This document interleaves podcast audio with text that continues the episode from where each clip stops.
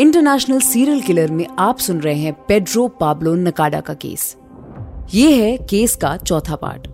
अब तक आपने सुना कि पेड्रो पाब्लो नकाडा एक ऐसा सीरियल किलर था जिसे होमोसेक्सुअल से नफरत थी। बचपन के उस हादसे ने पेड्रो के दिमाग पे काफ़ी गहरा असर छोड़ा था। लेकिन केस फाइल्स देखने पर समझ में आता है कि ये शायद कोई मेंटल कंडीशन थी, क्योंकि उसका लोगों को मारना उसके साथ हुए सेक्सुअल असोल्ट को ठीक नहीं कर सकता था। नकाडा की केस फ़ाइल से मैंने कई केसेस पढ़ के सुनाए आपको। अब वक्त आ गया है आपको उस किस्से के बारे में बताने का, जो आपके दिल में नकाडा के प्रति जो हमदर्दी है, उसे शायद खत्म कर देगा। Red FM Podcast presents International Serial Killers.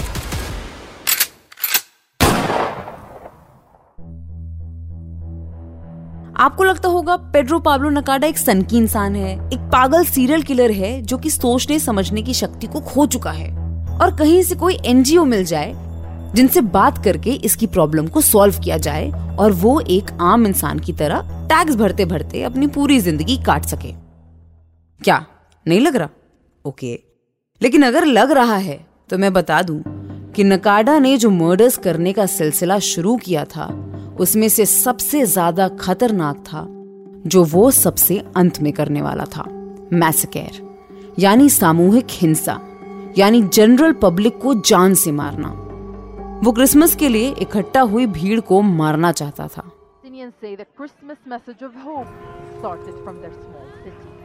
Town hall clock tower के पास उस दिन काफ़ी लोग जमा थे। इसमें न्यूज़ रिपोर्टर्स और पुलिस वाले भी शामिल थे। क्रिसमस कैरल्स गाई जा रही थी। वहाँ एक स्टॉल पर एक औरत कपकेक्स बेच रही थी। और उस औरत का छह साल का बच्चा स्टॉल के पीछे बैठा था। उसके हाथ में एक बॉल थी, जिससे वो खेल रहा था। खेलते खेलते वो बॉल स्टॉल से बाहर चली गई। बच्चा तुरंत बॉल के पीछे भागा। सड़क पर पड़ी बॉल तक बच्चा जा नहीं पा रहा था। सड़क किनारे से वो अपनी बॉल को देख रहा था। इस बात से अनजान उसकी माँ स्टॉल पे कपकेक्स बेच रही थी। क्रिसमस की भीड़ ने स्टॉल को ऐसे घेरा हुआ था, जैसे मधुमक्खियाँ छत्ते पे चिपकी होती हैं। बच्चे ने एक पल को पलट के अपनी माँ की तरफ़ देखा। उसे लगा नहीं कि वो उसकी मदद कर सकती हैं। बॉल लेने के लिए बच्चा सड़क पे चला गया और वहाँ बॉल उठाने के लिए झुका। तो पीछे से आती हुई गाड़ी ने ब्रेक्स लगाई। टायर सड़क पे शोर मचाते हुए बच्चे की तरफ़ बढ़ रहे थे। और एक इंच के फासले पे आके गाड़ी रुक गई।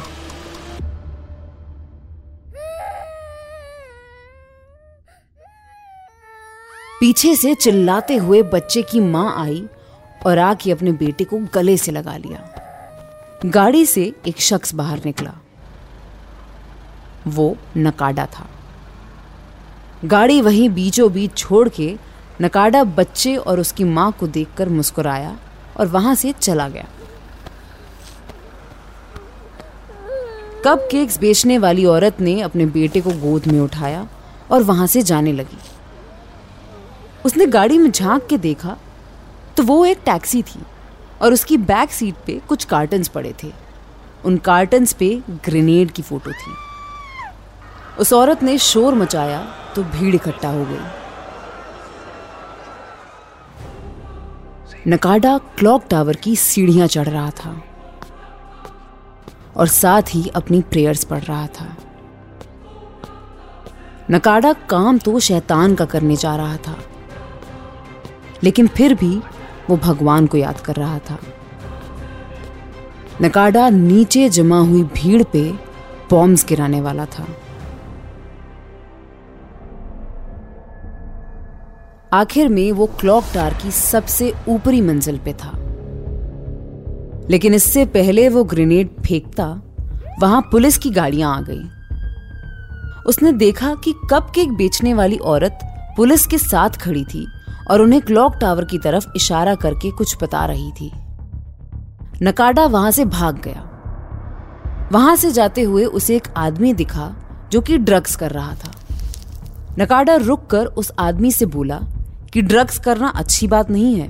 जब उसने नकाडा को धक्का दिया तो नकाडा ने अपनी गन से उसके सर में दो गोलियाँ मारी और वहाँ से भाग गया। उस रात नकाडा एक आदमी से मिला। इस आदमी ने वादा किया था कि वो नकाडा को देश छोड़ के भागने में मदद कर सकता है। नकाडा को उसने एक नंबर दिया और कहा कि इस पर फ़ोन करे। एक पब्लिक पीसीओ ढूंढ के नकाडा ने वहाँ से जापान फ़ोन मिलाया। उस दौर में ये स्कीम काफ़ी पॉपुलर थी। कुछ गैंगस्टर्स साउथ अमेरिका से भागने के लिए जापानीज सिटीजन्स को कुछ पैसे देते, जिसके बदले में वो उन्हें अडॉप्ट करते थे। एक बार जापानीज सिटीजनशिप मिलने के बाद ये लोग साउथ अमेरिका से जापान चले जाते थे, और इन पर लगे सभी गुना बेबुनियाद हो जाते थे। नकाडा और उसके भाई ने इस स्कीम का सहारा लिया। एक जापानीज सिटीजन को 800 पेरूवियन सोल्स देकर नकाडा उम्मीद कर रहा था कि ज़िंदगी में उसे जीने का दूसरा मौका मिल जाएगा। 27 दिसंबर 2006 इस दिन नकाडा ने एक और आदमी की जान ली। इस आदमी की गलती भी वही थी, होमोसेक्सुअलिटी। नकाडा देश से भागने का प्लान बना चुका था। लेकिन जाने से पहले एक बड़ा धमाका करना चाहता था। ला प्राडा नाइट क्लब हुआरेल सिटी के मशहूर क्लब्स में से एक था। वॉर ग्रेनेड्स लेकर पेड्रो पाब्लो नकाडा 28 दिसंबर की रात को इस क्लब के बाहर पहुँच गया। नकाडा का मानना था कि इस स्पॉट पर काफ़ी होमोसेक्सुअल्स आते हैं और देश से जाने से पहले एक बड़ा धमाका करने का इससे अच्छा स्पॉट कोई नहीं हो सकता। लेकिन इस बार पुलिस उसका इंतज़ार कर रही थी। ग्रेनेड फेंकने से पहले ही पुलिस ने नकाडा को अरेस्ट कर लिया। नकाडा को पुलिस ने जब क्वेश्चन करना शुरू किया तो पुलिस के होश उड़ गए। उन्होंने उस पर पाँच मर्डर्स के चार्जेस लगाए थे, लेकिन नकाडा ने बताया कि उसने पाँच नहीं, पच्चीस लोगों का मर्डर किया है। होमोसेक्सुअल से उसे नफरत है। और इस दुनिया से उन्हें मिटा के वो भगवान का काम कर रहा है।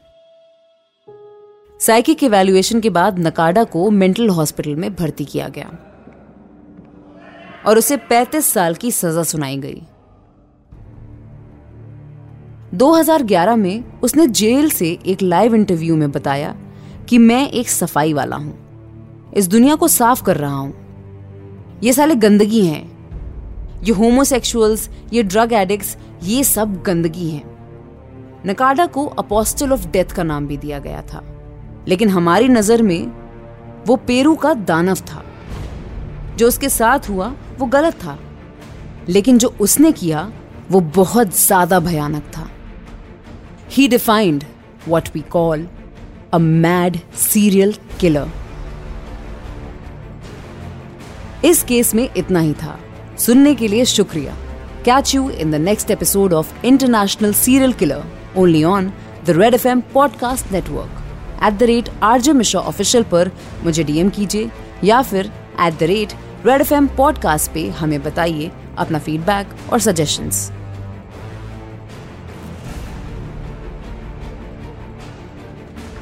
You were listening to International Serial Killers, written by Dhruv Law, audio design by Ayush Mehra, creative direction by Dhruv Law.